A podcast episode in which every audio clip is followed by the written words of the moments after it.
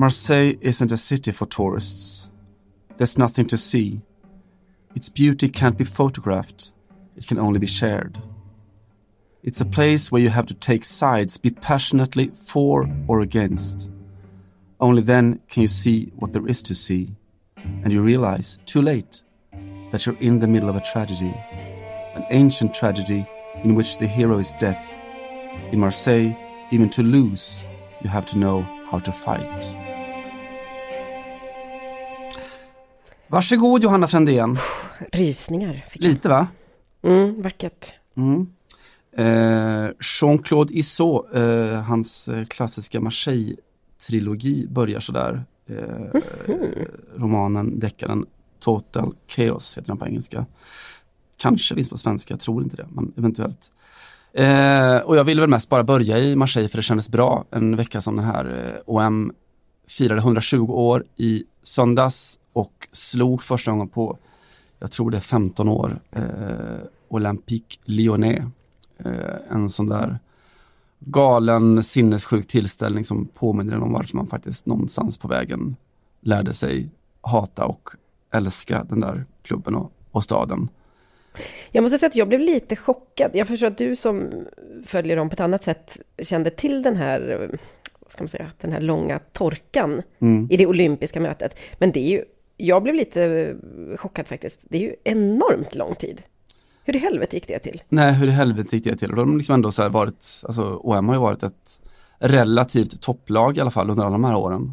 Eh, Ja, det är så, de har ju stött på varandra några gånger också under den tiden. De har gjort det, jag tror att OM har vunnit någon, någon cupmatch och sådär, har jag vaga minnen av. Men i ligan så är det så otroligt länge sedan. Eh, och alltså svår, svårförklarligt, man fattar väl att det fanns någon slags mentalt underläge under Lyons storhetsperiod, men den har ju kommit och gått. Så att det borde ha hänt, men det var, nej det var oerhört fascinerande. Det var en sån där, alltså en explosion, liksom en fullkomlig total explosion. Eh, Rudi Garcia kom ju tillbaka med Lyon som, har, som lämnade eh, Marseille i somras. Och, ja, det, det var alla de dåliga sidorna av Marseille eh, parat med alla de fina. Det var liksom ja, de, rekord i bengaler, rekord i publik. Det var stenkastning mot Lyons buss. Tifot Eh. var helt stört fint, var det inte så? Ja, det var verkligen det. Och det var marscher genom, genom stan för att fira, fira födelsedagen och så. Nej, den där sortens match som var väldigt, väldigt mycket match på, på alla sätt. Men då var du inte där. Det var jag inte. Mm. Det var jag absolut inte. Jag fick följa det hela på håll. Vad var din ursäkt? Ja, det här var i, var i söndags va? Mm. Då bevakade jag val i Spanien. Eh, Mm. Ja. Ja, Helt enkelt. Det. Nej, vilken konstig intonering. Då bevakade jag valet i Spanien, men jag förstås. Just det, det var ditt Eh, val. Eh, det var mitt val, ja precis. Det är inte så att vi har fått någon regering. Jag är kvar då i Barcelona. Tänkte jag ska inte åka härifrån innan de presenterar en regering för att nu får det fan vara nog. Ehm, men det har inte kommit någon än. Det är koalitionsförhandlingar tror jag pågår bakom lyckta dörrar och så vidare. Är det ett januariavtal vi ser framför oss eller? Ja, men det är nog det är väl någonting åt det hållet. Det är ju, eh, Spanien har ju blivit, alltså det är intressant för att Spanien var ju väldigt länge en sån två, tvåpartistat. Mm. Lite som eh, Storbritannien kanske man kan säga. Eh, och sen så, och nu finns det plötsligt då fem, sex partier som är, som är liksom att räkna med. Så att det har verkligen hänt någonting där. Och det, ja, det är svårt att tänka sig, lite som i Sverige, att Socialisterna eller PP, som deras högerparti heter, någonsin kommer få liksom egen majoritet igen. Så Mm. det känns som att man har levt det här fast för 15 år sedan kanske i, i Sverige. Och intressant för nu slog, eller ja, 10 säger vi något sånt där då. Och nu slog ju ett eh, högerextremt parti igenom med full kraft här och Vox. Och då känns det också som att man minns hur det här var när, när Sverigedemokraterna kom in i, i riksdagen 2010. Det är inte så satans länge sedan. Mm. Och att man känner igen reaktionerna väldigt mycket, du vet, hur folk är chockade, Mm. hur media beskriver här, eh, den här liksom udden mot det här partiet som, som väl fanns i, i svenska tidningar och svensk rapportering i början för att man eh, någonstans tyckte att det kanske var också journalistikens uppdrag att, att hantera det här partiet annorlunda eftersom det är antidemokratiska, i det här fallet då verkligen fascistiska krafter. Det går inte att säga något annat om, om det här spanska Vox som verkligen är en, ja, bara plock, dammar av Franco i princip och hans idéer och så. Eh, och, och hur det där förmodligen kommer plana ut. Och sen kommer det ju... Det här, de har ju redan börjat med att stänga ut all media från sin, från sin eh, valvaka till exempel. och så där. Så det, är, det är lite trött också för det är exakt samma... Det är verkligen en cocktail som går runt i alla de här partierna i hela Europa. Ju. Men Johanna, alltså, apropå det med trött och så, alltså, finns det inte någon slags sån här barnuppfostranskoppling med, med sossar över hela, eller då etablerade partier, kan man säga maktpartier över hela Europa. Den här hållningen som jag klär på min dotter, liksom ger henne chansen att välja själv så. Ska vi ha overall eller ska vi ha tunn klänning så här i, i november? Mm. Eh, och så väljer hon fel, så, men, men du får välja helt själv, liksom. du får välja vad du vill, liksom. du får en chans till där. Är klänning. Okej, okay, men vad tänker du, den varma mysiga overallen eller ska vi ha ska ha den kalla iskalla klänningen? Overall, alltså att man utgår från att får man bara tillräckligt många chanser så kommer man fatta det, det, visa beslutet. Det där, alltså det där, du berättade precis allt som gör att jag, så här, det kryper kroppen mig över svenskt föräldraskap. Det här ser jag hos alla mina svenska vänner och inga franska. Fransmän bara så här, varför, varför frågar ni barnen, ska vi äta nu? Vad är det för jävla fråga? Man säger, nu äter vi. Och så säger de så här, vad vill du ha till mat? Eh, eller eh, som du säger, vad ska vi ta på oss? De bara, vad är det för, vad är det för liksom, varför tror ni att barn kan eh, göra ett, liksom ett, ett rimligt val i det läget i Sverige? Det får ni sluta med. Nej men vad fan alltså, det, eh. ja visst ger på svenska föräldrar allt du vill, men om, om David Cameron gör samma sak i England, om, om sossarna gör samma sak, att vi testar ett nyval igen så folk får förstå. Ni får chansen här en gång till. Ja, nej men det, alltså, det är också det här att nu får ni fan rösta rätt den här mm. gången. Liksom. Det, vi är lite trötta på er spanjorer för att nu blev det lite kass sist. Mm. Så nu får ni rösta rätt. Och alla bara så här, eh, okej, okay, men då röstar vi jättemycket på det här nyfascistiska partiet. Och blev det bra? Vi tar av oss klänningen. Vi kör naket idag. Springer nakna till skolan. Sluta fråga barn, sluta fråga folk. Vilket av de här två partierna tänker tant då rösta på? Nazisterna. I alla fall så blev det lite eh, uppståndelse kring en eh, fotbollsröst i Spanien. Vi ska väl, det är väl en fotbollspodd någonstans där? Ja, en radikal. Fotboll ja. radikal eller på spanska, vad säger vi? Mm, fotboll, fotboll radikal. radikal. Mm. Mm. Eh, ja, precis. Det är ganska mycket radikalism i, i luften ju i Spanien, i alla fall. Framförallt kanske i Barcelona där jag befinner mig. Lite mindre verkar det vara så i Madrid där Sergio Ramos och hans fru Pilar Rubio gick och, och röstade, la upp en liten bild eh, från vallokalen. Det är klart han la upp en liten bild. Ni måste gå och rösta, det viktiga är att alla röstar och så vidare. Eh, tänkte inte på att på bilden syntes att han i handen då höll en, eller hon höll en valsedel från PP, som är, alltså är det stora mm. högerpartiet då, traditionella högerpartiet här i Spanien. Och det blev liv i luckan, kan jag säga. Eh, det slutade med att de fick lägga upp en video där de förklarade att vi tog en valsedel från varje parti och sen eh, gick vi in och liksom valde, gjorde valet då i, i båset efteråt och så. Eh, och det där, som svensk köper man ju det, för så gör ju många. Eh, mm. det har jag gjort också. Sådär att man tar kanske inte precis alla partier, men man, man tar ett gäng liksom. Man kan vara lite, känna så att man vara nästan lite hemlig inför sig mm. själv. Eh, men i Spanien verkar inte det här vara lika vanligt. Min kompis som jag bor hos nu, hon sa att hon röstade ju här i Barcelona och hon sa att på ena sidan låg liksom alla självständighetspartierna, då, de som har sin bas i Barcelona, som är regionala. Och så finns det ett bord med de stora typ spanska partierna. Hon bara, det är inte ens någon som låtsas att man skulle gå och plocka från båda, båda sidor. Det är bara så himla... Ja, hur som helst. Så att det här, de försökte rädda upp detta då med att eh, ja, göra den här lilla, den här typen av vi tog alla Just det. partiröster. En liten charad. En liten charad eventuellt. Eh, vi kan ju inte riktigt, det var ganska snyggt räddat tyckte jag ändå, men eh, lite som sagt liv i luckan kring detta. Ska fortsätta med lite fotboll och politik när vi ändå, bara för att... Vi kan väl göra det, det låtsas mm. lite. Låtsas lite. Eh, 2020 är det borgmästarval i eh, Paris. Då väljer Paris en borgmästare för hela stan och sen så väljer man en i varje arrondissement som det heter. och vår vän och min nästan granne får jag säga, Vikash Doraso har mm. faktiskt presenterat sig för 18 eh, arrondissemanget. Jag bor 100 meter på fel sida om gatan kan man säga, så jag kommer inte få chans att rösta på honom eller någon annan. Jag skulle ju plockat upp såklart då alla eh, röstsedlar. Men han ställer upp i eh, 18 arrondissemanget. Han bor i Montmartre, inte så långt ifrån Sacré-Cœur. Mm. För den som känner till eh, Paris. Och eh, han ställer då upp för La France Insoumise som är Vänsterpartiet kan man väl säga, mm. i princip i Frankrike. Eh, detta blev klart i veckan.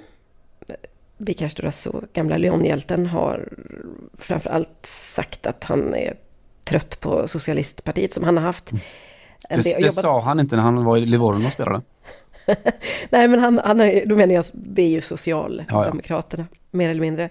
Men de som, alltså, som han har varit jag tror han har fungerat som någon form av ambassadör för dem eh, tidigare faktiskt. Men han tycker att de har blivit för vita och eh, konformistiska. Och ett, han sa bland annat att, eh, i veckan då att, att de har inte presenterat ett enda namn på en enda icke-vit person i, till mm. borgmästarvalet.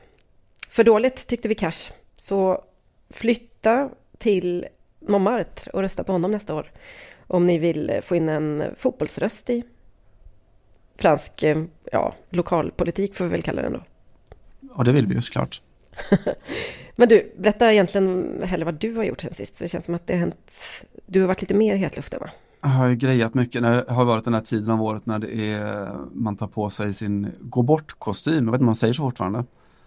Eh, sin... Galoscherna och mm, det där ja. Mm. Publicera bild på Instagram-kostymen eh, ta på mig. Nej men det har varit eh, Guldbollen-middag, det har varit Guldbollen-vinnarintervju och det var ju igår då Guldbollen-gala, eller fotbollsgala. Eh, inte Som de kallar det på TV4. Exakt så. Eh, talang och Idol och egen reklam för TV4s produkter, galan. Mm. Eh, så det är det jag har sysslat med. Eh, försökt hålla någon slags, någon slags balans eh, i mitt fotbollsvärv. Men det har väl varit alltså, höjdpunkten under det. det är alltid ganska här, små trevliga branschtillställningar alltihopa. Både middagen och eh, galan.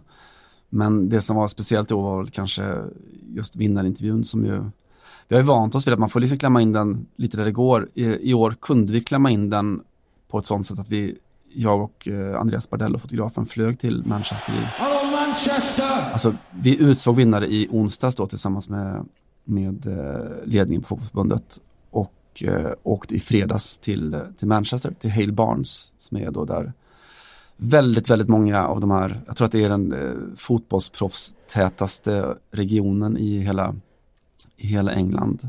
Där som alla då United City-proffsen bor. Just det. Zlatan bodde eh, där också, eller hur? Ja, alla, alla det verkar vara ett fruktansvärt deppigt område. Du får gärna rätta mig, nu har du varit där. Eh, alltså jättefin, alltså fin liten eh, brittisk by sådär, men det är ju har ju mer gemensamt med Hollywood kanske än vad det har med, med Birmingham om man säger så. Ja, det bara känns så, som så livsförnekande att flytta till Manchester av alla ställen där det finns så jävla mycket, mm. det som är så himla rock'n'roll på så många sätt. Och så bosatt sig så där. Jag bara, var, varför vill man inte, eller jag vet ju svaret på varför. du vet ju men, exakt varför. Ja, men tycker ändå det känns lite tråkigt. Konstaterar också eh, att det ser ut exakt som man tänker sig hemma hos Victor och Maja Lindelöf Nilsson Nilsson. Nämligen den här fotbollsspelarinredningen som alltid är grått golv, vita väggar, svarta tv-möbler och så här gråmelerade soffor. Det slår fan aldrig fel. Det är ju helt otroligt. Nej, det... Köper man ett paket? Är det ett starter-kit liksom? Jag tror att den finns lite grann. Eh, är man fotbollsproffs så ser det ut eh, precis så. Det är inte fult alls, det är bara Nej, det var otroligt tråkigt liksom. Ja, det var verkligen får... inte, inte fult. Eh, men det var en, en fotbollsproffs Villa, det som var, var charmigt med den, för att den är ju då, har ju det där, just det som du beskriver. Sen var det ju, eh, och jag har ju lovat eh, Maja Nilsson Lindelöf att, eller lovat Victor Nilsson Lindelöf att Maja Nilsson Lindelöf ska få höra att det var ostädat, men, men eh, det var väldigt mycket saker som inte var, inte var klara, det var eh, opackade kartonger och sånt där. Vilket jag tycker gav en, en jäkla eh, relief till deras personlighet på något sätt. Eh, mm. Och Viktor berättade också om det, att de, de, är just den där som vem som helst grejen. Alltså de har, de har svårt att ta tag i saker helt enkelt. Det blir, saker blir liggande, projekt blir evighetsprojekt, även de mest basala sakerna. Men det var, det var fint, det var, var ju speciellt att, att få göra besöket. Vi var hemma hos honom tror jag i, i bra nära tre timmar. Eh, vilket ju är en, eh, idag en väldigt o, ovanlig exklusivitet att, att få med den här sortens väldigt stora stjärnor. Mm. Eh, och Viktor, är, han, är en, han är en speciell eh, typ i det att han är han mår som allra bäst just i den där sortens kontexter när man, man kan slå sig ner och man kan prata i, i lugn och ro. Då är han eh, oerhört liksom, charmig och reflekterande och, och smart liksom. Mm. Eh, står han i, en, i de här större sammanhangen med tio journalister runt sig så är han, han väldigt kort och, och sluten och så. så det, lite defensiv ja. Mm. Lite defensiv. Så eh, nej, det var en fin stund, får man säga så? Är man journalist fortfarande då? Det tycker jag man får säga. Ja, mm. alltså det är ju, det är ju lite speciellt läge. Det är intressant också att fyra av, tre av fyra resor på Guldbollen-resor har gått till Manchester på slutet. Vi har ändå haft mm. alla. Jag tror Andreas Granqvist gjorde du i Sverige va? Ja, han gjorde i Sverige. Bollen. Ja, precis. precis. Så det är ju ändå en, men med, för innan honom så var det ju Zlatan som fick den. Mm. Och då Nej, också... dit. Fick inte åka hem till honom i och för sig, men jag fick 20 minutes, Zlatan uh, is, uh, is under some pressure, eller vad de sa. Ah, 20 minutes of fame. Ja, men det, var ju, det, var, det är han ju aldrig. Han tycker sånt är jätteroligt. Jag fick ju säkert 40 minuter med honom. Det var ja. ju absolut ingen brådska. Men uh, du vet, det kommer alltid den där obligatoriska presskvinnan och talar om att just idag mm. har han lite bråttom eller mycket att stå i eller vad det är. Mm. Just det. Det där upplägget som alla fortfarande går på när eh, stjärnan, skådisen, vad som helst att nej, nej, vi kan ta en kvart till, det här är så trevligt. Mm. Eh, och journalisten känner sig märkligt Du hade inget att göra idag heller. Just det, ja. Mm. du, du hade inte så bråttom hem till ditt grå, vit, svarta hem, vardagsrum? Nej, ja, just okej, förlåt. Mm. mm. Usch. Lät jag lite så, nu kanske vi har klev in lite i klassföraktet här mot fotbollsspelare. Det var inte min mening. Jag tycker att det är ganska smakfullt men ganska tråkigt. Eh, helt enkelt. Mm. Det är du fri att tycka såklart. Det är, det är inte så bo, boho. Nej, det är det verkligen inte. Mm. Det är inte som hemma hos Vikars, eller? Nej, men där tror jag att det är mer kanske lite drömfångare i taket och du vet, mm. jag tänker mig också en, en, en, fransk balkong med jävligt mycket växter som han. Jag tror han har gröna fingrar. Varav åtminstone hälften är hash. Ja, exakt. Mm. Ja, precis. Mm, och det är ingen anklagelse, det är ju en, ett it. diplom. så att säga. Nej, så det var väl någonstans höjdpunkten, eh, tror jag. Själva galan i sig sen som följer var ju, den blev ju vad den blev va? med herrlandslaget på, på Cypern på länk och eh, en, också en, en splittrad gala där, där hälften, alltså själva middagsdelen var i en lokal och eh, galadelen i inne på Hovet. Vilket jag förstod berodde på att förbundet hade glömt att boka Globen som det sades. Lätt hänt.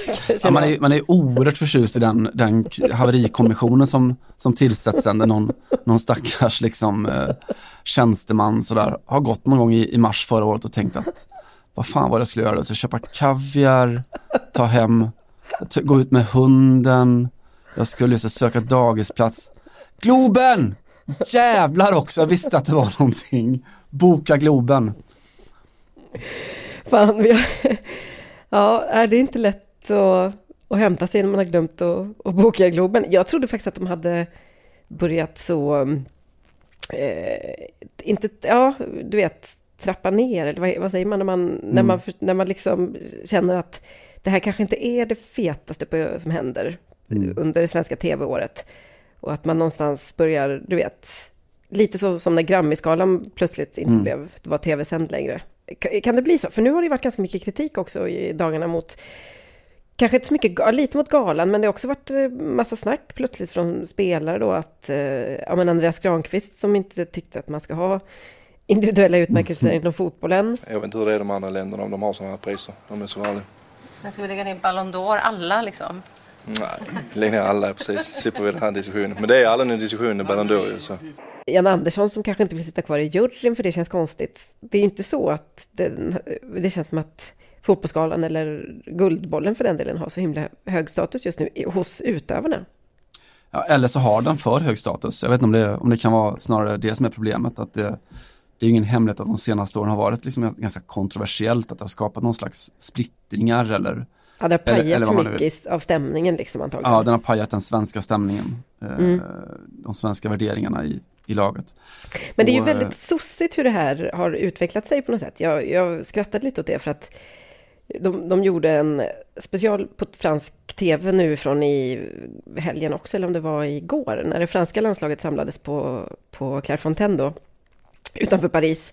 Och det var liksom som, det var typ Fashion Week, verkligen, Mm. det kändes så. Mm. Så ja, president Kim Pembe dök upp, upp, upp då i någon lila jeansjacka från Louis Vuitton. Och så kom Antoine Griezmann i, ja, jag ska inte droppa, inte droppa en massa märken, men de gick igenom då hur mycket allt det här kostade. Eh, om man skulle liksom klicka hem det eller plocka hem det på, på Champs-Élysées i butikerna Jag där. tycker om ditt state att bli så här Nina Campioni här rätt plötsligt och den Ja, jag- sig bäst-grejen. Ja, exakt. Nej, men jag, det, de hade faktiskt en expert i fransk tv som berättade var allt kom ifrån och hur mycket det kostade och, och så vidare. Och att det liksom är, det är inget så, det är inget kvar av det här. Erik Cantona dyker upp i, du vet, ett par jeans och möjligen en, en krage var liksom Mm. hela hans claim to modefame på något sätt. Eh, men det svenska landslaget går liksom åt ett annat håll. De står där i sina så badtofflor och tubsockar och så har de en liten, någon liten hoodie på sig och så bara tack för priset i, eh, i en källare i Cypern som kanske är Mm. det mest så här, socialdemokratiska LO-resmålet som existerar. Ja, man tycker ju om det. Jag vet inte om det är någon Och sån här, tycker att det är eh, fel med individuella utmärkelser helt plötsligt i en värld där allt, precis allt, allt, allt går åt ett annat håll. Ja, alltså det där är ju, jag vet inte om det kanske blir så att, att, att cirkeln sluts till slut. Alltså, man vill ju höra eh, Andreas Granqvists fortsättning på andra saker som är fel i det här individorienterade branschen som man verkar i. Alltså det här med individuell lönesättning, vad fan ska vi verkligen ha det i fotboll? Och jag är ju helt på hans sida där. Om han nu tar det hela vägen så är jag helt med granen. Mm. Totalt fullt. Ska vi verkligen ha det? Ska vi liksom ha, alltså, måste man några vinna och förlora matcher och sånt? Alltså, Måste det man ha namn på tröjorna? Räcker det inte att det står ett nummer? Jag tycker inte det. Jag Kam tycker- kamrat nummer 10, du, vår vän kamrat nummer 10, Evo Morales förresten, ska vi, Ja. går det lite, Ja. lite sämre för i veckan också. Ska vi skicka Som- en liten tanke till honom då? Men det går bra för hans ideal kan vi säga, i alla fall, i alla fall i Vet- det svenska vet- landslaget. Vet vi var han är någonstans? Kan han vara på Cypern också eller? Nej, Har han är på väg till eller så? han har, Ja, men han har fått asyl i Mexiko. Mhm. Bolivias eh, av statskupp avsatte president. Mm. Så eh, snart så, han kan ju spela kanske med eh, Gignac då. Det Just skulle det. ju kunna vara, Åh. då kan de tävla om vem som är bästa Bästa president. tian. ja, exakt. Eller? Ja. Nej, men jag, jag vet inte, det, det, jag tycker det är intressant. Alltså jag, jag, är, jag tycker att det har hänt någonting väldigt intressant under Jan Anderssons tid som förbundskapten. För att det är nya röster, det är förstås att Zlatan har försvunnit också från landslaget, men det är nya röster. Det är liksom en, eh, det är en typ av värderingar som typ som känns som att de kommer från min pappas generation lite grann, när man lyssnar Mm, på mm. Andreas Granqvist. Ehm, och det är väldigt, jag, nu kanske jag blev lite så här folkhemsnostalgisk, men det känns väldigt mycket som det känns som att Olof Palme är statsminister och att eh, du vet, man inte vill prata om vad man tjänar och vad man röstar på för det är hemligt och privat. Eh, och så kanske man åker på, du vet, semester i någon sån här Sembo Mm. eh, i Italien där, där facket står för logi. Ja, men det- så känns det. Det är min uppfattning, eller det är min känsla av herrlandslaget i fotboll just nu. Och jag tycker det är intressant för att om Sergio Ramos då röstar på PP, Partido Popular, det stora högerpartiet här eventuellt, och Vicash Duraso eh, har radikaliserats eh, och blivit vänsterpartist och ska bli, försöka bli borgmästare nu i, i 18 så står Sverige med Andreas Granqvist i spetsen för något extremt så icke-polariserande mittemellan Mm. Ja, de försöker stå med en fot eh, på var sida muren så att säga. Eh, Evo, Evo Morales förresten, vet du att eh, han, han har ju någon sorts, det finns ett stort museum obviously byggt hans ära då som ska hylla hans liv och verk. Nej, Eh, vad fint. I mm. La Paz då, eller? Eh, jag antar att det är det. Eh, hyllar hela hans då, race to fame från liksom fattig barndom och uppväxt i byn där. En icke föraktlig del av eh, utställningsföremålen är tydligen så här fotbollsrelaterade, så här fotbollströjor från, från stora stjärnor. Och också utöver då den trumpet han ska spela på som liten så ska det finnas den, då hans barndoms första fotboll på någon hedersplats i museet. En trumpet och en fotboll, ja, det är ändå en, det är bra, det är en bra kollektion. Ja, alltså som det. Mm. Eh, jag gillar det, eh, Mm. såklart. Nej, tuffing, tuffing Evo. Han är ju alltså en stenhård på plan, det vet vi ju. Ja, som han är, som han är. Mm. En benknäckare av rang. Mm. Och fly på sig sossen Vad det luktar skit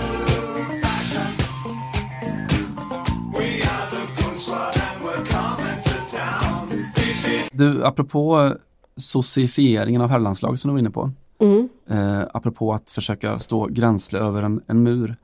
Eh, du har väl inte missat antar jag då att det, det var det nu i veckan 30 år sedan, sedan den här antifascistiska skyddsmuren föll. Nej, jag, jag konstaterar att jag inte har några direkta minnen från kvällen som det liksom folk började trilla över på till västsidan. Men jag har inte missat att det gått 30 år, nej. Det var svårt. Nej, just det. Berlinmuren tror jag att de mer så här, västligt orienterade kallar Mm. den. Ja, just det. det. Det är en ledare och så vidare. Precis så. Eh, det har ju gjorts hur mycket som helst om det, men det, jag trillar på en eh, sån här dunder clickbait-rubrik som jag tror man kan kora till veckans bästa utan vidare. Mm. Eh, Mediapart, eh, fransk nättidning, som rubricerade en text om det här då med, med citatet Tänk om socialistiskt sex var bättre. Mm. Just det. Men det finns Läs? väl Nej. ganska... Ja, nej, jag vet bara att det finns många studier som visar att, eh, att, det, att det var bättre sex på den tiden. Alltså kvinnor fick fler orgasmer och det var mindre eftersom, inte, eftersom det inte fanns några kapitalistiska intressen kring eh, kroppen, framförallt kvinnokroppen då, så Mm. var folk mycket nöjdare med sina kroppar helt enkelt. För att det satt inte sto- alltså, stora sådana Anna Nicole Smith-affischer på i varje gathörn och så vidare. Så att man var typ lite mer avslappnad och hade därför lite bättre sex. Man var mer avslappnad, man hade också mer tid. De citerar Man hade också en, mer eh, hår, Mer, ja, det här, kroppsbehåring. Ja, jag utgår från det. Mm.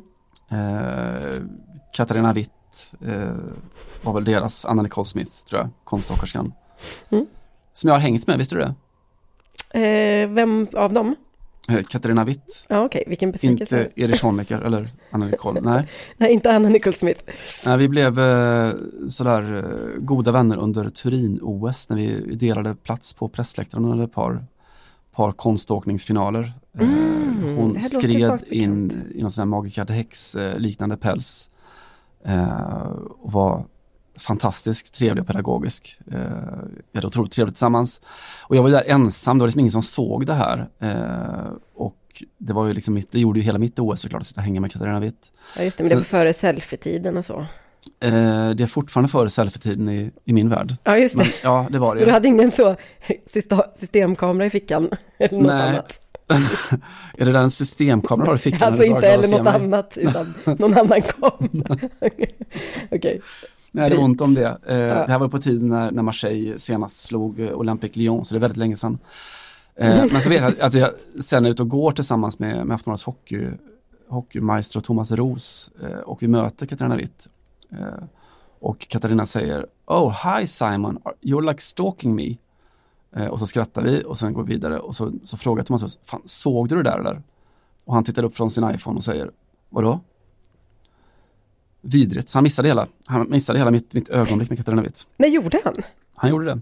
Nej, vad fruktansvärt eh, Ja, dåligt av honom. Jag vet inte om Katarina Witt hade bra sex, hon gick ut i Playboy så ju, eh, någonstans där runt tidigt 90-tal eller så. Mm. Men eh, Mediapart, de citerar då en, en två, guld, amerikansk... två OS-guld i alla fall då. Två OS-guld tog hon. Mm. 84, 88. Och, ett, eh, och Playmate of the Year. Det är ett så kallat bra år. Det Ja, står det är till och med Victor Nilsson. Lindelöfs. Mm. En konståkningstrippel. En trippel... En trippelaxel. Just det, exakt Mm. så. Trippel Lutz. Eh, de citerade en, en amerikansk professor som heter eh, Chris, eh, Kristen Godsey heter de. Eh, som då har ägnat, forskat väldigt mycket på just de här sociala följderna av, av murens fall och rent sociologiskt hur livet var bakom muren och så. Mm. Eh, och jag vill inte berätta, liksom, det, var, det var en jävla rövdiktatur, paranoid och vidrigt och så, men, men sexet då var, var bättre. Hon, hennes analys, då, hennes forskning, så handlade det om just det där som du pratar om, att mer jämställt, mer eh, avslappnat i förhållande till kroppen och så. Men också liksom de rent sådär logistiska sakerna att eh, staten investerar i kvinnors utbildning och i träning och så. De kunde jobba och de hade fri barnomsorg. Eh, allt det där. Dubbelt så många orgasmer hade alltså en, en DDR-kvinna som en, en västtysk kvinna. Mm. I snitt då. Jag får skicka in ett tips här, för att om folk känner till det här så gör de det tror jag ganska mycket tack vare Ola Söderholm och Jonathan Mhm. Unge, som Mm. i den nedlagda men fullkomligt briljanta podden Februaripodden pratar om detta. Och eh, avsnittet heter just Den östtyska orgasmfrekvensen. Det kan vara svensk poddhistorias bästa avsnitt, hands down.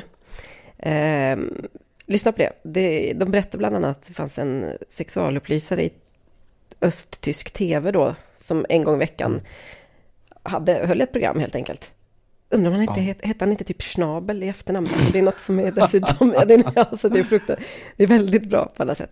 Siegfried Schnabels bok Mann und Frau intim var Östtysklands mest populära bok Jaha. genom hela Östtysklands historia. Okej. Fanns i en miljon östtyska sovrum under 70-talet. Som borgare vet jag inte vad jag ska säga längre. Den östtyska orgasmen, alltså som vi i den moderna kvällstidningsvärlden har frågat, finns det rörligt på det? ja, exakt. Eh, ja, jag vet inte. Kan, kan Linn Eh, uttala sig och så vidare, våran sexexpert. kan, kan Katarina Janouch uttala sig? Varför, varför gör inte våra sexologer, som jag, jag, jag håller, har all, all tänkbar respekt för dem, men varför gör de inte lite mer sådana här nedslag? Eh, De, ja, berätta. I DDR, de borde ju. Ja, exakt. Eh, ja, men det, finns, det, det här är alltså ingenting som, som hon har hittat på. Det finns flera, flera andra forskare. Eh, Katarina Liskova, en, en tjeckisk eh, lektor som forskat samma sak och kommit fram till ungefär samma sak då, med jämlikheten som, som grundfaktor för ett lyckat sexliv. Fotbollskopplingen då, bank för helvete. Ja, alltså det, var, det är klart att det, det är mest Jag hade här- köpt om det inte fanns någon, nästan. lätt. Ja, men det är klart att det- det är rubriker man vill åt. Men man kan ju lätt koppla det till fotboll. Alltså om man kollar på, inte minst då damfotbollen så har vi gjort den analysen förut, att det är väldigt lätt att koppla framgångar där till, till jämlikhet och jämställdhet. Att de länder som är, har kommit långt vad gäller jämställdhet har också kommit väldigt långt med, med fotbollen på, på damsidan. Mm. Och sen om vi ska återkoppla till Andreas Granqvist så är, Det behövs inte för min del, kände jag. Nej men länken är ganska uppenbar. Muren, sexet, orgasmerna, konståkningen, eh, Janouch och sen rakt till Granqvist. Krasnodar, kanske. Då. Krasnodar. Är det inte det som man liksom kan lära sig någonstans att hur skapar man ett lyckat vinnande fotbollslag snedstreck samhälle också? Mm. Ja, det är väl de som har både jämlikheten men också den individuella friheten kanske. Det är något konstigt med friheten, något konstigt med friheten. Botox Cosmetic, botulinum toxin A, FDA approved for over 20 years. So, talk to your specialist to see if Botox Cosmetic is right for you. For full prescribing information, including boxed warning, visit BotoxCosmetic.com or call 877-351-0300. Remember to ask for Botox Cosmetic by name. To see for yourself and learn more, visit BotoxCosmetic.com. That's BotoxCosmetic.com.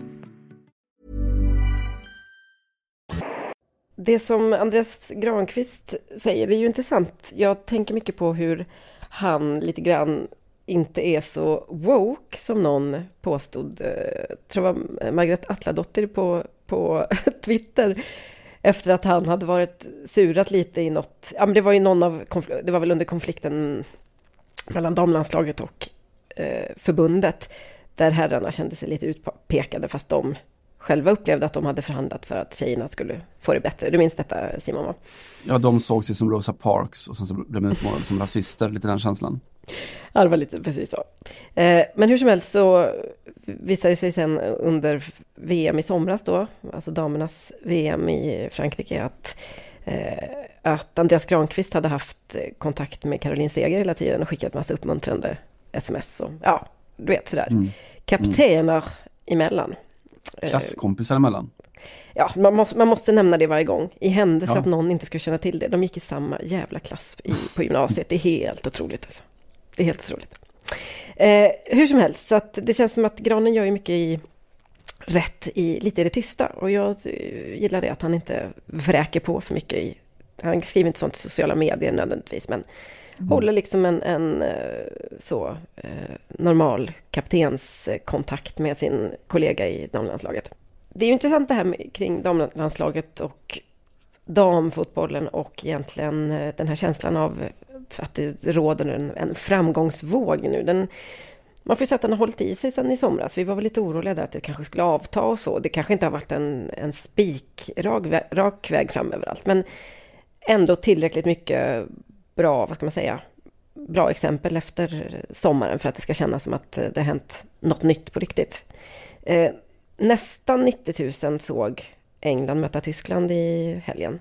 Det var i själva verket 76 000 eller något sånt där tror jag som kom dit. Men det var ju i princip fullt på Wembley i alla fall.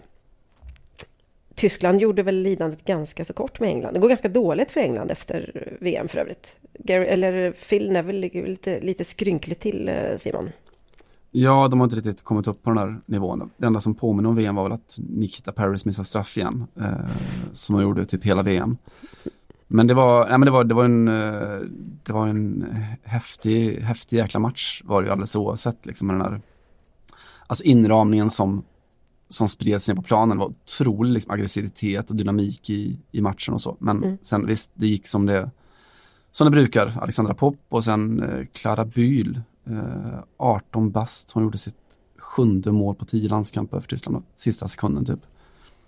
Engelsmän Eh, vet ju hur det är att möta Tyskland. De, känner, alltså de kommer, Mm. de, annars får man ju bara lyssna på, på Gary Lineker känns det som. Hur som Mm. helst, det var intressant i alla fall för att vår kollega Erik Karlsson intervjuade Hedvig Lindahl i veckan här. Och eh, på hon ställer inte riktigt upp på att det är en VM-effekt eller att det bara är liksom någonting som har, eh, vad ska man säga, något som har fortsatt eller någon, en, helt naturlig utveckling eh, kring damfotbollen. Hon, hon säger så att det är klart, ser man att England-Tyskland sålde ut Wembley så är det en typ av VM-effekt, säger Hedvig. Men det är inte en magisk VM-effekt. Det handlar också om att folk har börjat jobba helt enkelt. Folk som är duktiga på marknadsföring har börjat jobba med det här på riktigt och då ser vi resultat. Mm. Eh, det här har jag tänkt på sedan dess. Eh, här formulerade verkligen Hedvig Lindahl någonting som jag inte riktigt har lyckats formulera för mig själv, men det känns så otroligt eh, mitt i prick. Och en ganska så, ett ganska så bra exempel på det var ju när Sverige mötte Tyskland här förleden. Eh, och helt plötsligt så kom någon copy-människa, säger vi på, att jag vet, vi siktar på att sälja ut Friends när Tyskland kommer. Och så gör vi en kampanj kring det. Vi ska ha fullt på Friends när Sverige möter Tyskland. Och så blev, ja, typ, nu, nu var det var samma där och alla kom, men, men det såldes slut i alla fall. Biljetterna gick åt. Och alla ville helt plötsligt vara med på någonting som skulle bli historiskt. Och det är väl exakt detta som har hänt. Just att folk som kan det här med marknadsföring har börjat jobba med, med damfotboll och fattat att så här, men vänta, det här är inget svårt att, att locka publik. Vi måste ju bara, vi, måste bara göra någonting av det. Vi, kan, vi måste ju bara skapa en berättelse kring det här. Vi ska slå ett publikrekord nu, eller det här ska bli den största hypen i, i liksom klubblagshistoria i Spanien eller i Italien eller vad du vill. Och, och då funkar det. Men Johanna, jag, jag tror att det är exakt, alltså nyckelordet är berättelse just. Alltså det, om, man, om man lär sig någonting av den, hela den här politiska vågen som går över vägen, över världen. Eh, med kanske liksom Donald Trump eller eh, Ukrainas nya komiker, skådis, president eller som, som främsta liksom märken så är det just det att alla vill vara en del av en vinnande berättelse. Det, det, det handlar om att så här, skapa en viss tro på att det här är en vinnande berättelse. När, när Donald Trump liksom går från att vara en, en pajas till att vara någon som faktiskt är en vinnare, liksom, då vill alla hoppa på. Då kommer det här. Eh, är, är damfotboll något som vi ska spotta på eller är det något som är, det här är framtiden, det här är något som man vill vara med För det, det, det händer. Och jag Just tror att just, just där i damfotbollen så var det så, det var så lätt att ta steget från att eh, det kanske fortfarande inte är någonting som händer, men det händer i alla fall. Om du förstår vad jag menar. Att det, Mm. bara att det finns, det existerar. Eh, bara det är ett, ett jävligt stort första steg, att man vet om att det finns, det finns överhuvudtaget matcher, det finns profiler, det finns spelare, det finns tränare, Ja. eh, det finns kvaliteter och så. Mm. Nästa steg är väl att, att det verkligen på riktigt ska bli en ännu större vinnar segertågsberättelse. Eh, för det är som du säger, över hela världen så är det liksom, det är publikrekord precis överallt. Jag tror Portugal, det var så Lissabon-derby för någon vecka sedan. Ja, det är klart att det blir publikrekord också liksom, för att alla, Mm. alla vill vara med. Mm. Ja, men till och med i Tjeckien så var det ju p- damklubbsrekord eh, härom. Det var kanske i början på året eller om det var ja, då, när, de, de, när de spelade i Champions League i alla fall. Och då vi, det har ju kanske sagt så att på, liksom på andra sidan järnridån, för att återknyta till DDR-temat, eh, så har, ja, så har den här trenden uteblivit, men det stämmer inte. Alltså det, är, det är liksom på gång på alla håll och det är för att världen är globaliserad och att det är väldigt lätt att ta intryck av vad som händer i, i, andra, i andra länder och på, ja, i Mexiko har det ju varit helt fantastiska siffror i deras playoff där till exempel. Och så på damsidan. Gignac-effekten. Den gamla, precis. Ehm, så vi kanske ska sluta och köpa det här narrativet om att fotbollen till slut har blivit så bra så att eh, på damsidan så att det gick att locka folk eller att det var VM som öppnade alla dörrar. Och och var lite realistiska och cyniska och jag skämdes nästan lite när jag läste det här för det kändes så himla uppenbart det som Hedvig Lindahl sa nämligen att det är folk som kan det här med marknadsföring som har börjat söka de här jobben då, eller fått de här jobben eller fått anställning i alla fall och har gjort någonting bra av det. Eh, Så funkar ju fotbollen 2019, så är det bara. Vi kommer från Sverige där vi har något som heter Allsvenskan eh, som följs av tiotusentals och åter tiotusentals. Vi säljer ut arenor och det är en fruktansvärd liksom, världsklassinramning. Mm. Och vi vet ju alla att det beror ju inte på, att, på någonting annat än att, att folk drar folk och att det är en, man har skapat en berättelse kring det. Det handlar inte Nej. om att alla tycker att Elliot Check är, är, är värd alla, eh, all den energin och all den, eh, alltså rent som, som fotbollskvalitetsfaktor eh, liksom. Nej.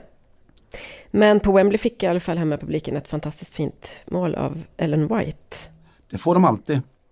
Jäklar vad hon fort. hugger alltså, det är helt otroligt. Ja, och det går inte att släppa hur, hur extremt lik Harry Kane hon är i sitt sätt att röra på sig, sätt att vara på. Fan, till och med utseendemässigt så. Ja, jag håller helt med om det. Det är, en, eh, det är något väldigt... ehm, Det är inte min favoritposition i, liksom i fotbollssammanhang, men det är något extremt attraktivt ändå över de som, har, de som har det jämfört med de som inte har det, nämligen som alltid liksom är, alltså springer på tre meter på rätt bollar, för det är ju aldrig några långa ruscher. Det är ju bara verkligen så, boom, och så sitter Mm. den där. Ja, hon är fin. Ja, hon är fin. Eh, det finns ju, f- finns ju fler fina där ute. Eh, om vi inte har något annat kring Ellen White, eller Harry Kane att tillägga. Det kan, har ju du ibland i och för sig. Kan eventuellt finnas, men vi tar det i ett- i en annan kontext tror jag. Ska du få en profil av mig? Tack gärna. Ja, eh, han låter så här. Мам, попробуй. Нет, спасибо. Как ваши дети проводят выходные? Э, нет, это каникулы. Vem var detta? Det var veckans profil. Arseni Arshavin, sju år gammal. Eh, Arseni, säger ni? Och Låter det säg inte inte lite... att det, säg inte, säg inte att det är döpt efter. Alltså det spekuleras i att eh, denna lilla guldgosse är döpt efter Ars- Arsene Wenger. Han är efternamnet kommer helt klart från Andrei Arshavin, eh, som är hans pappa. Eh, Arseni är sju år gammal och har uppmärksammats i helgen eller i veckan. Varför då?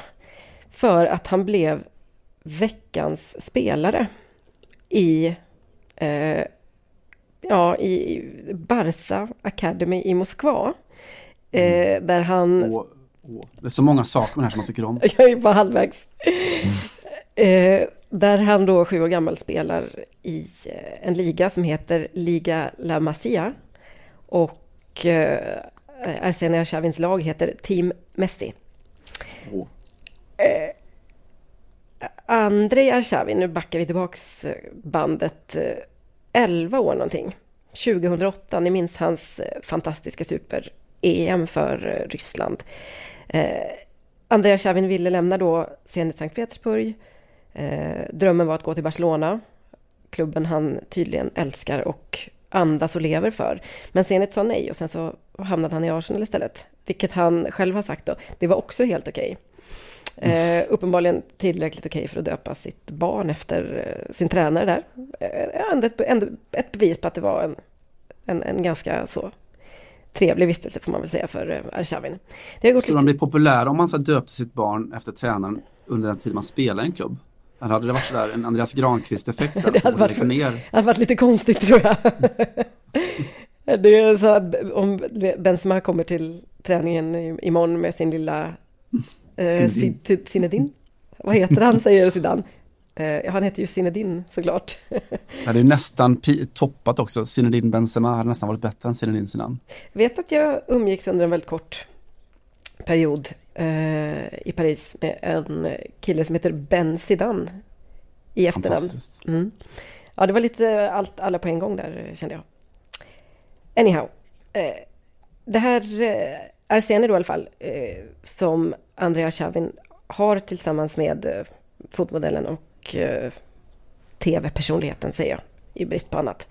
Julia Baranovskaja är eh, som sagt en av de, ett av de här barnen då som har hamnat i Barcelonas akademi. Jag tycker att det är intressant för övrigt. Eh, ofta pratar vi ju om, kanske när vi pratar om kulturimperialism och så, så kanske det är USA eller för all del Ryssland som så att säga liksom sprider på något sätt sina, eh, sin kultur i, i Ja, i USAs fall så är det väl hela världen och i Rysslands fall så har man väl så att säga gjort vissa avtryck på i närområdet.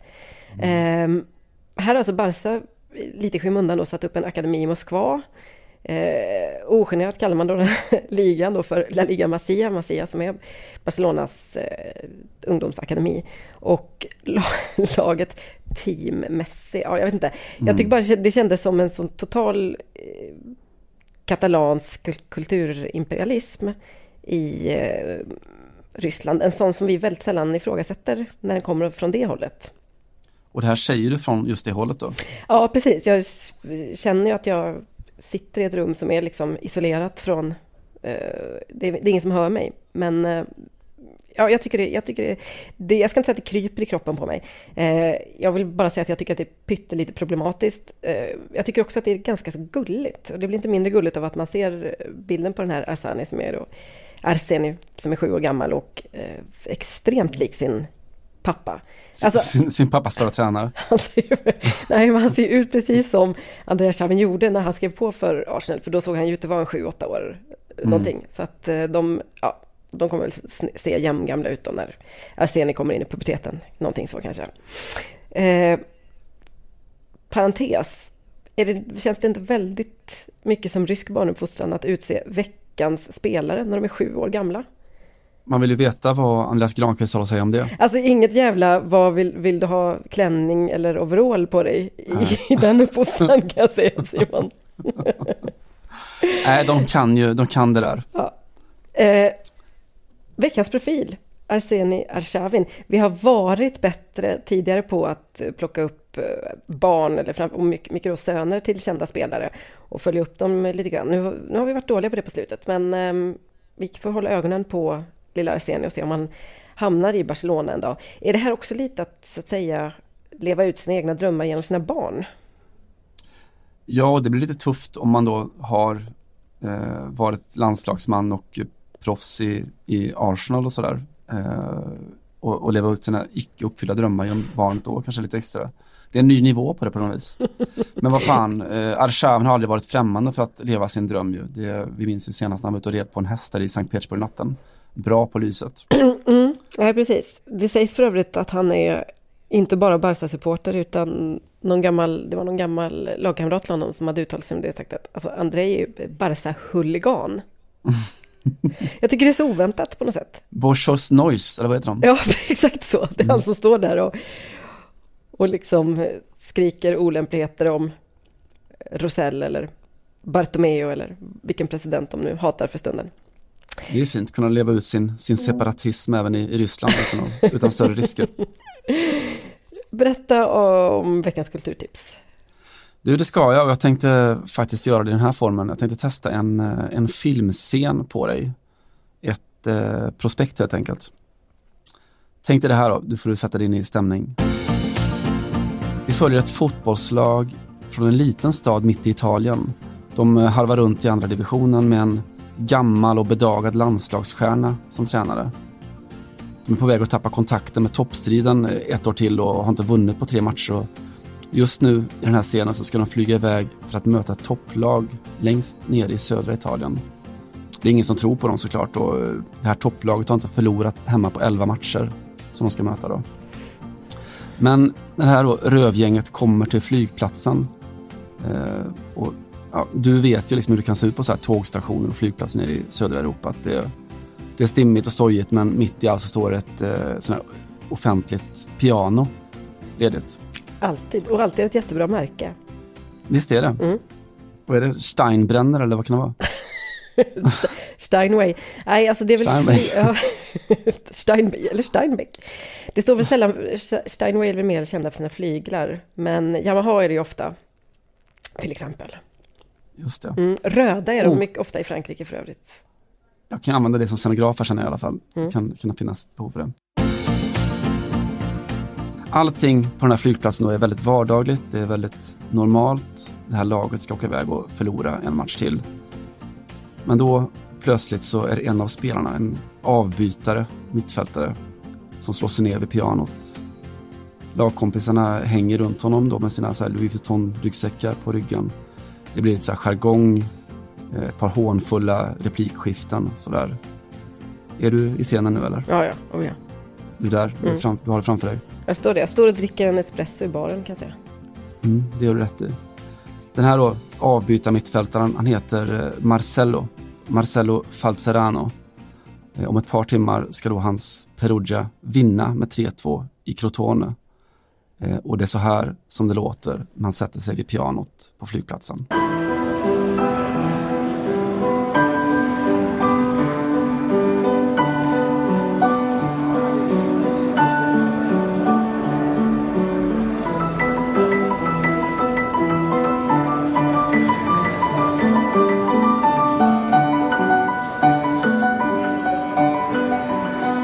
Marcello Falzerano in concerto. Alltså visst, visst är det fint? Ja, det är fantastiskt. Eh, Det är fantastiskt. Och någonstans, du började väl eh, veckans lilla samtal i, i eh, Frankrike, visst var det så? Och i Paris. Eh, för undrar jag, känner du igen stycket han spelar? Eh, det gjorde jag däremot inte. Jag trodde vi började i Marseille, men skit i det. Från, ja men sen så pratade du om Montmartre. Ja, det har du helt rätt i. Mm. Ja, och det här är ju Amélie från Montmartre. Ja, den var det. Nej, vad fint. Så är det. Eh, Marcello Falzerano får i alla fall bli veckans eh, kulturtips. Eh, ibland så måste man bara låta tiden stanna. Men okej, men vad, man ska konsumera honom då? Det här klippet tänker du? Är det tipset? Jag, jag, Mm. Tipset är absolut att konsumera klippet. Eh, jag vet inte om det gör scenen bättre men eh, det är svårt att låta bli. Det var underbart fint. Det, Mm, finns det ju, finns där ute på internet. det finns en video på Mario Balotelli också för några år sedan, han spelade piano. Men var det så att den visade sig vara fake? Om, om eh, Balotelli var fejk eller själva videon. Ja, att det inte var han som spelade Båda är uppe för debatt. piano. ja, vi kan väl kasta ut frågan om det var någon som har, har tagit, så att säga, där. Det, ja, det, det skvallret i mål. Men Mm. eh, det är något alldeles speciellt med, med fotbollsspelare som spelar piano just i alla fall. Eh, Gitarr tycker jag är lite tråkigare. Du, du skrev i, din, eller i intervjun med Victor Nilsson Lindelöf att han hade gitarrer i huset, eller hur var det? Några stycken? Ja, Mm. två stycken gitarrer. Mm. Han spelar inte lika mycket som han, borde, eh, som han brukade men han, han kan spela gitarr. Mm, just det, de brukar säga så. Men Mm. eh, det här är något annat. Det här är väldigt, väldigt fint. Eh, En, annan- en annan typ av andakt, såklart. Verkligen. Det är lagkompisarna som gör, gör scenen också ganska mycket. Mm, mm. Fint. Fint hur som helst. Ja. Vi, eh, vi utnämner eh, Marcello Falzerano till eh, centralpunkt för veckans kulturtips.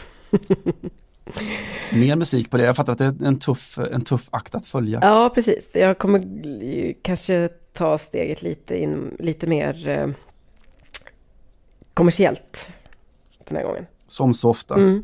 Som jag, det som ju är lite av mitt uppdrag här i, och min roll i den här podden. Eh, vi, I somras så höll vi på med annat. Ja, vi poddade ju precis efter VM-finalen där i och för sig i Frankrike. Men eh, vi konstaterade väl båda två att vi inte var så himla bra med på Copa America. Mm. Eh, det innebär också att vi missade den kanske, det kanske bästa eh, med Messi därifrån. Eh, det var nämligen så att eh, Messi vid ett tillfälle efter att de hade åkt ut gick ut och kritiserade hela egentligen organisationen kring, kring Copa America, men framförallt domarbiten då. Han tyckte att domarna dömde eh, konstant emot Argentina. Men vad ska man säga? Det är kanske inte är så lätt eh, med tanke på ja, att det är Brasilien då som, som har all makt och så vidare. Eh, det är ganska hårda ord för att komma från eh, Messi som ju har gjort sig känd för att vara ganska eh, mjuk i sina omdömen. Han, han har väl tuffat till sig lite på senare år men vi känner honom ju mest som en, en rätt så soft kille i alla fall. Ehm, den populära youtubern Lucas Requena tog eh, Leo Messis eh, uttalanden och eh, satte ihop det till musik. Eh, några andra fick vara med på ett hörn också. Maradona är faktiskt med. Han har ju minst tre sekunder i varje avsnitt vi spelar in. Ehm, och eh, i låten då som heter El Reggae de Messi får man liksom höra Messis klagomål på domarna i Copa America till reggaetoner. Det var lite sommarens sound då i eh, Sydamerika. Jag tycker det kan vara värt att plocka in det så här i gråa, trista november. Så vi lämnar er med Messis reggae och hörs om en vecka igen. Boom shakalak.